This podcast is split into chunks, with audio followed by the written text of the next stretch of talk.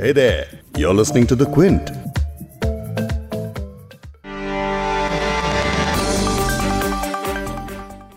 पूरी दुनिया एक दूसरे के साथ सोशल डिस्टेंसिंग कर रही है, लेकिन उसके साथ साथ सोशल नेटवर्किंग के ज़रिए जुड़ी हुई भी है। आपका एक पोस्ट हज़ारों या लाखों लोगों तक कुछ ही मिनटों में पहुँच सकता है। इसीलिए अब राजनीति में भी सोशल मीडिया एक बड़ी भूमिका अदा करने लगा है। नेता अपने फ़ायदे के लिए इसका खूब इस्तेमाल करते हैं, लेकिन इन सोशल नेटवर्किंग साइट्स पर कई गंभीर आरोप भी लग चुके हैं। फिर चाहे वो डेटा प्रिवेसी की बात हो या फिर पॉलिटिकल कैंपेनिंग की, अब इसी तरह का एक विवाद फेसबुक के साथ जुड़ गया है। वॉल स्ट्रीट जर्नल की एक रिपोर्ट में बताया गया है कि फेसबुक इंडिया ने सत्ताधारी पार्टी बीजेपी के नेताओं के भड़काऊ पोस्ट्स के खिलाफ जानबूझकर एक्शन नहीं लिया। इसमें फेसबुक की भारत में टॉप पब्लिक पॉलिसी एग्जीक्यूटिव आंखी दास का भी खुलकर ज़िक्र किया गया है और बताया गया है कि कैसे उन्होंने खुद बीजेपी नेताओं को बचाने की कोशिश की। आज पॉडकास्ट में फेसबुक की हेट स्पीच पॉलिसी पर उठ रहे सवालों को लेकर तफसील से बात करेंगे और एक खास मेहमान से समझने की कोशिश करेंगे कि क्या ये सोशल मीडिया कहीं हमारी जबान खराब करके हमें एंटी सोशल तो नहीं बना रहा? क्विंट हिंदी पर आप सुन रहे हैं बिग स्टोरी हिंदी। मैं हूँ फबीहा सैयद। जिस रिपोर्ट ने हंगामा खड़ा कर दिया है, उसमें बताया गया है कि फेसबुक पर जाने वाले कंटेंट की पुलिसिंग के लिए जिम्मेदार कंपनीज़ के कुछ लोगों ने बीजेपी सांसद टी राजा सिंह की प्रोफ़ाइल नफरती भाषण को बढ़ावा देने की वजह से स्थायी तौर से बैन करने का सुझाव दिया था। लेकिन फेसबुक की भारत में टॉप पब्लिक पॉलिसी एग्जेक्टिव आंखी दास ने नफरती भाषण के नियम राजा सिंह पर लगने नहीं दिए। इन सभी बातों का खुलासा वॉल स्ट्रीट जर्नल ने 14 अगस्त को अपनी एक रिपोर्ट में किया। वॉल स्ट्रीट जर्नल ने Facebook's hate speech rules collide with Indian politics नाम की 1700 शब्दों की रिपोर्ट में इस बात की जाँच की है कि किस तरह राजनैतिक संबंधों का भारत में फेसबुक की नीतियाँ लागू करने पर प्रभाव होता है। फेसबुक पर उठे इस विवाद पर बात करने के लिए मुझे पॉडकास्ट में आगे ज्वाइन करेंगे वरिष्ठ पत्रकार परंजय गुहा ठाकुरता जिनकी किताब the real face of Facebook in India पिछले साल छपी थी, यानी हमारी ज़िंदगी का एक अहम हिस्सा बन चुका फेसबुक कितना पॉलिटिकल हो सकता है। इस पर उन्होंने ये किताब पहले ही लिख डाली। भारत विश्व में अगर आप कुछ साल पहले देखेंगे किस तरह से जो मॉब लिंचिंग हुआ तो हम देख देख रहे कि ये सोशल मीडिया के प्लेटफॉर्म का दुरुपयोग हो रहे हैं। हम्म। इस बुक में काफ़ी रिसर्च की गई है। बहुत सारे उदाहरणों से ये बता रहे हैं कि किस तरीके से सोशल मीडिया का दुरुपयोग होता आ रहा है। इसी के हवाले से आज बहुत इंटरेस्टिंग बातें ठकुरता जी बताएँगे तो आप ये पॉडकास्ट आखिर तक ज़रूर सुनिएगा। लेकिन पहले विवाद कहाँ से शुरू हुआ, ये जान लीजिए।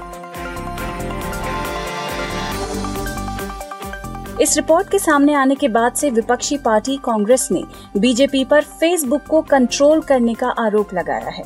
वहीं दिल्ली विधानसभा की पीस और हार्मनी कमेटी ने बताया है कि उसके चेयरमैन और आप विधायक राघव चड्डा को नफरती कंटेंट पर एक्शन न लेने पर फेसबुक के खिलाफ कई शिकायतें मिली हैं। इसीलिए अब दिल्ली विधानसभा की एक कमेटी फेसबुक को नफरती पोस्ट के लिए समन जारी करेगी इस कमेटी का कहना है कि चुनावों के दौरान बीजेपी नेताओं के भड़काऊ बयानों पर फेसबुक की तरफ़ से कोई एक्शन नहीं लिया गया हालाँकि राजा सिंह अकेले बीजेपी नेता नहीं है, जिन पर आंखी दास नफरती भाषण के नियम लगाने के खिलाफ रही हैं।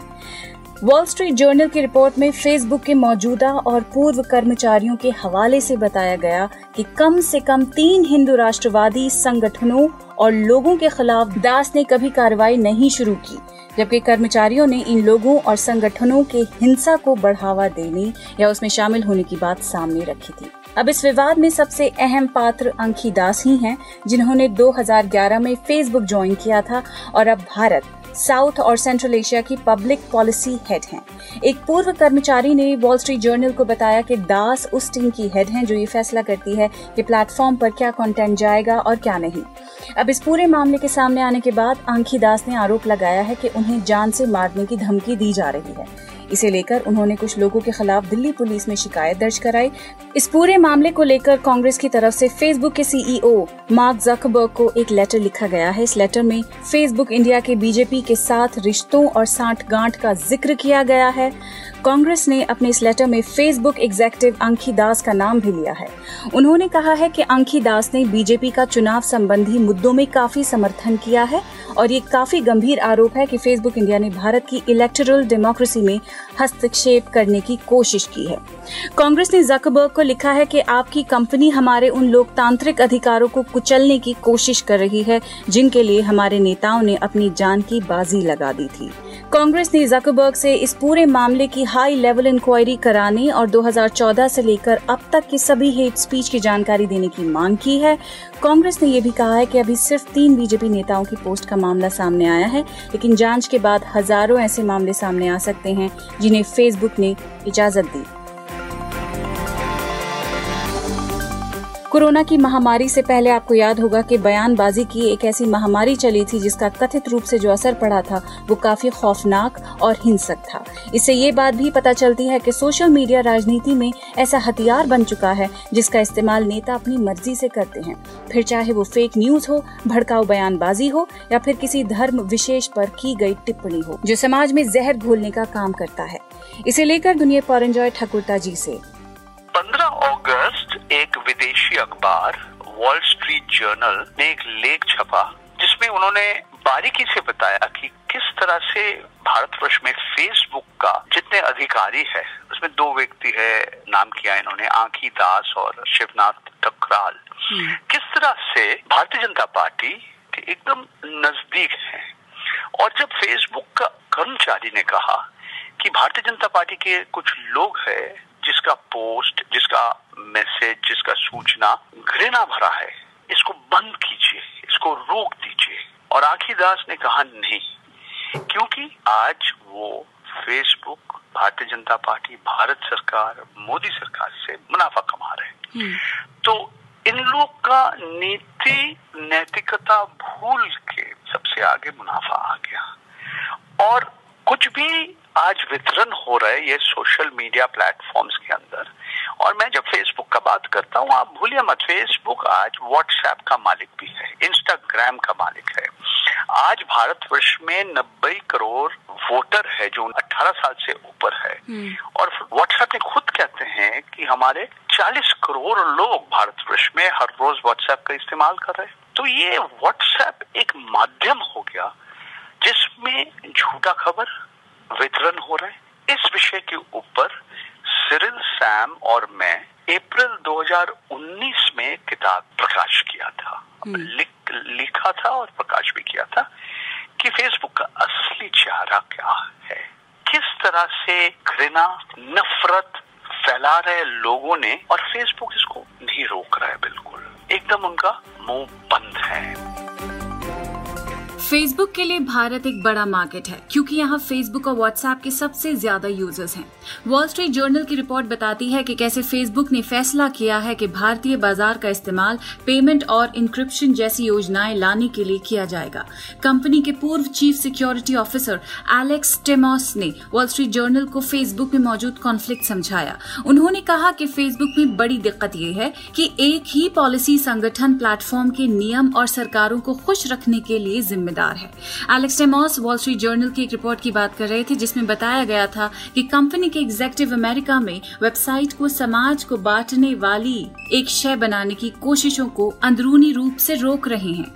अब जरा सोचिए कि एक ऐसा प्लेटफॉर्म जिसका न जाने कितने करोड़ लोग सुबह आँख खुलते ही इस्तेमाल करने लगते हैं, उस प्लेटफॉर्म पर सच्ची झूठी हर बात पर यकीन करने से कई बड़ी घटनाएँ घट चुकी हैं। कैसे? ये भी सुनिए, पौरंजॉय गुहा ठाकुरता जी से। और सिर्फ़ भारतवर्ष विश्व का अलग अलग देशों में, जैसे न्यूजीलैंड जैसे म्यांमार जहाँ पे एक यूनाइटेड नेशंस की एक अधिकारी कहा कि एकदम नफरत वाला खबर व्हाट्सएप में वितरण हुआ, इसलिए लोगों को रोहिंगा मुसलमान का हत्या किया गया। और आज हम देख रहे हैं किस तरह से जो सोशल मीडिया का जो प्लेटफॉर्म है, ये लोगों को, लोगों का मंशा लोगों का विचारधारा बदलने में बहुत एक महत्वपूर्ण भूमिका है इनकी। कोरोना की महामारी से पहले आपको याद होगा कि बयानबाजी की एक ऐसी महामारी चली थी जिसका कथित रूप से जो असर पड़ा था, वो काफ़ी खौफनाक और हिंसक था। इससे ये बात भी पता चलती है कि सोशल मीडिया राजनीति में ऐसा हथियार बन चुका है जिसका इस्तेमाल नेता अपनी मर्ज़ी से करते हैं। फिर चाहे वो फेक न्यूज़ हो, भड़काऊ बयानबाजी हो, या फिर किसी धर्म विशेष पर की गई टिप्पणी हो, जो समाज में जहर घोलने का काम करता है। इसे लेकर भी सुनिए परंजॉय ठाकुरता जी से। जो राजनीतिक दल है जो भारतीय जनता पार्टी है और जो दक्षिणपंथी राजनीति और दक्षिणपंथी चिंता में जिसका विश्वास है उनके लिए ये सोशल मीडिया का जो प्लेटफॉर्म एक हथियार बन गए हैं हम्म, हम्म। और भारतवर्ष में अगर आप कुछ साल पहले देखेंगे किस तरह से जो मॉब लिंचिंग हुआ लोगों का हत्या हुआ हम्म। ये सारे ये व्हाट्सएप का माध्यम से लोग इस्तेमाल कर रहे हैं। तो हम दे, देख रहे हैं कि ये सोशल मीडिया के प्लेटफॉर्म का दुरुपयोग हो रहे हैं। मेरा कहना है कि ये आज नहीं बहुत साल से चल रहे हैं। जब नरेंद्र मोदी गुजरात का मुख्यमंत्री थे उस समय से चल रहे हैं। मैं एक उदाहरण देना चाहता हूँ। 22 सितंबर 2018 जिस समय अमित शाह भारतीय जनता पार्टी का अध्यक्ष थे कोटा राजस्थान में भारतीय जनता पार्टी का सोशल मीडिया वॉलंटियर्स को एक सार्वजनिक मंच से कहा ये आप कुछ भी सूचना दीजिए हम इसको एकदम वायरल करा देंगे। ये सच है या झूठा है? मीठा है या खट्टा है? तो उस समय उससे पहले उत्तर प्रदेश का जो विधानसभा चुनाव हुई थी एक व्हाट्सएप मैसेज में ये एक गलत खबर किसी ने एक गलत सूचना किसी ने फैला दिया था कि अखिलेश यादव उस समय मुख्यमंत्री थे अपने पिताजी को थप्पड़ मारा। हम्म। और पूरा वायरल हो गया मैसेज। तो एक तरह से अमित शाह ने कहा एक माहौल बना दिया। और जो उनका बात सुन रहे थे वो हंस रहे थे। अमित शाह ने कहा ये आप कर सकते हैं मत मत कीजिए। हम्म। एक और उदाहरण मैं देना चाहता हूँ। राजस्थान का राजसमंद जिला में एक व्यक्ति एक और व्यक्ति को हत्या किया। लव जिहाद के नाम में एक मुसलमान मजदूर को मारा और अपना उसका एक रिश्तेदार ने ये सारे वीडियो बनाए। जब व्हाट्सएप के पास लोग गया, उन्होंने कहा कि हम तो कुछ नहीं कर पाएँगे, हमारा तकनीक ऐसा है एंड टू एंड इंक्रिप्शन निजता या प्राइवेसी का नाम में वो कह रहे कि हमें मालूम नहीं है कौन ऐसे वीडियो बना रहे हैं, कौन इनका वितरण कर रहे हैं।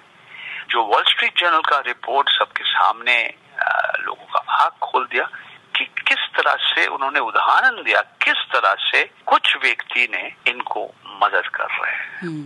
भारतीय जनता पार्टी राष्ट्रीय स्वयंसेवक संघ माननीय प्रधानमंत्री नरेंद्र मोदी जी हम्म। हमारे गृह मंत्री अमित शाह और इन लोग को जो समर्थन करते हैं इनका हम्म। राजनीति को जो समर्थन करते हैं जो हिंदू राष्ट्र में विश्वास करते हैं आप कह सकते हैं कि इन लोग ठीक तरह से इस्तेमाल कर रहे हैं सोशल मीडिया तो आपको लगता है कि जो खतरा था जो डैमेज था वो बहुत बड़े स्केल पर हो चुका है इस सब चीज़ से? बहुत बहुत बड़े चुका है हो चुका है और हो रहा है आज भी हो रहा है। हमें मालूम नहीं है कि एक ज्वाइंट पार्लियामेंट्री कमेटी या जेपीसी गठन होगा कि नहीं। सारे विरोधी दल तो चिल्ला चिल्ली कर रहे हैं मगर भारतीय जनता पार्टी उल्टा आरोप लगा रहे हैं कि नहीं नहीं आ, हमारे जो जो जो राष्ट्रवादी है उनका मैसेज भी फेसबुक ने सेंसर कर रहे हैं रोक हम्म। रहा है। तो ये एक पूरा एक राजनीतिक विवाद हो गया। तो अगर मैं ताज़ा उदाहरणों का हवाला देते हुए आपसे पूछूँ कि सोशल मीडिया के ज़रिए जैसे हिंसा फैलाने की कोशिश हो रही है नेता अपनी हर बात चाहे वो सच हो या फिर झूठ लोगों तक पहुँचा ही रहे हैं और जिस तरह से इसका लगातार नुकसान हो रहा है तो इसके लिए आखिर कौन जिम्मेदार है? अमेरिका में तो ये नौबत तक आ गई थी कि फेसबुक यूज़र्स की इन्फॉर्मेशन पॉलिटिकल फ़ायदे के लिए इस्तेमाल की गई थी। केम्ब्रिज एनालिटिका का यहाँ मैं ज़िक्र करूँगी कि उस लीक को लेकर फेसबुक के सीईओ जकबर्ग ने कांग्रेस में सेनेट में बैठ के अमेरिका के खुद माफ़ी मांगी थी कि हमसे गलती हो गई। लेकिन भारत में ज़िम्मेदारी इसकी कौन लेगा? अगर मैं अकाउंटेबिलिटी की बात करूँ तो आप क्या कहेंगे? ये बहुत मुश्किल सवाल आपने उठाया, क्योंकि आप जैसे कहा, अमेरिका जहाँ पे फेसबुक का स्थापन हुई आज फेसबुक का उम्र कितना है? सोलह साल के आसपास है। जी। फेसबुक का जो स्थापन किया था मार्क जकपर उसका उम्र कितना है? इकतालीस के आसपास है चालीस से साल थोड़ा ज़्यादा है। हम्म। अमेरिका में मान लिया कि हाँ हमारा कमियाँ है। भारतवर्ष में भी मान रहे हैं कि हम हमारे जो प्लेटफॉर्म है इसमें कुछ कमियाँ हैं इसमें कोई दुरुपयोग हो रहे वहाँ पे भी फेसबुक का जो अपना एम्प्लॉयज़ कहा कि उनका अमेरिका का जो राष्ट्रपति डोनाल्ड ट्रंप जब ऐसे घृणा भरा सूचना देने चाहते हैं जिसका लोगों के एक हिंसा फैला सकते हैं मारपीट होने का संभावना होता है मेरा ख्याल है कि किस तरह से अब रोक सकता है ये सवाल के जवाब आसान नहीं है हम्म। एक तो है सरकारी रेगुलेशन या नियंत्रण और ये फेसबुक चिल्ला चिल्ली शुरू करेंगे कि हम्म। ये अभिव्यक्ति का स्वतंत्र का आप उल्लंघन कर रहे हैं फ्रीडम ऑफ़ एक्सप्रेशन आप आप आप लोगों का निजता नहीं चाहते हैं। तो ये प्राइवेसी का नाम में फ्रीडम ऑफ़ एक्सप्रेशन या अभिव्यक्ति का जो स्वतंत्रता है इनके नाम में वो चाहते हैं हम कुछ भी करें। हम्म। तो ये दुख की बात है कि जो आज ये सोशल मीडिया प्लेटफॉर्म का जो दुरुपयोग कर रहे हैं उनको आप रोकने के लिए तैयार नहीं है। आप हम्म। सिर्फ़ अपने खाता देख रहे हैं हम कितने मुनाफा बना सकते हैं। हम्म। तो ये मैं समझता हूँ पूरा देश के लिए अच्छा नहीं है विश्व के लिए अच्छा नहीं है। और आज फेसबुक अमेरिका का बहुराष्ट्रीय संस्था नहीं है। भारतवर्ष के सबसे बड़ा जो हमारे दूरभाष सेवा देते हैं जो टेलीकॉम सर्विसेज़ देते हैं जो हमारे मोबाइल फ़ोन में आ, हमें डेटा देता है इंटरनेट डेटा देता है मैं रिलायंस जियो की बात कर रहा हूँ हम्म। इनमें भी आज फेसबुक ने निवेश किया हम्म। इनका एक समझौता हो गया और निवेश भी किया पैसा भी डाल दिया इन्होंने आखिरी बात मेरा जो है मैं कहना चाहता हूँ जो आपका बात सुन रहे हैं जो आपका पॉडकास्ट सुन रहे हैं इनको बोलिए आपको जागरूक होना चाहिए। आप सचमुच विश्वास मत कीजिए जो भी आ रहा है आपका सोशल मीडिया में। बस इतना ही मेरा सलाह है और कुछ नहीं। तो जैसे परनजॉय गुहा ठाकुरता जी ने कहा कि हमको नफरत रोकनी है और हम कैसे रोक सकते हैं? दिन रात सुबह शाम जिस सोशल मीडिया का हम इस्तेमाल करते हैं तो उस पर नज़रों से गुजरने वाली हर चीज़ पर यकीन करने की हमें ज़रूरत बिल्कुल भी नहीं है। अगर कोई ऐसी चीज़ आपकी आँखों के सामने आती है, जो आपको एकदम से हैरान कर देती है या कभी परेशान कर देती है तो उसे पहले वेरीफाई करने की कोशिश कीजिए। आँख बंद करके उस पर भरोसा ना करें, क्योंकि बहुत सारे ऐसे समुदाय हैं जिनके करीब आप फिजिकली नहीं हैं हैं, उन लोगों के बारे में जानने का एक ही माध्यम है और वो है मीडिया। लेकिन उस इन्फॉर्मेशन से आप अपना ओपिनियन अपनी आइडियोलॉजी किस हद तक बनाते हैं, किस हद तक उसका इम्पैक्ट होने देते हैं, ये फैसला आपके हाथ में है। इस पॉडकास्ट के एडिटर हैं संतोष कुमार और इसे प्रोड्यूस किया है फबीहा सैयद ने। अगर आपको बिग स्टोरी सुनना पसंद है तो क्विंट हिंदी की वेबसाइट पर लॉग ऑन कीजिए और हमारे पॉडकास्ट सेक्शन का मज़ा लीजिए।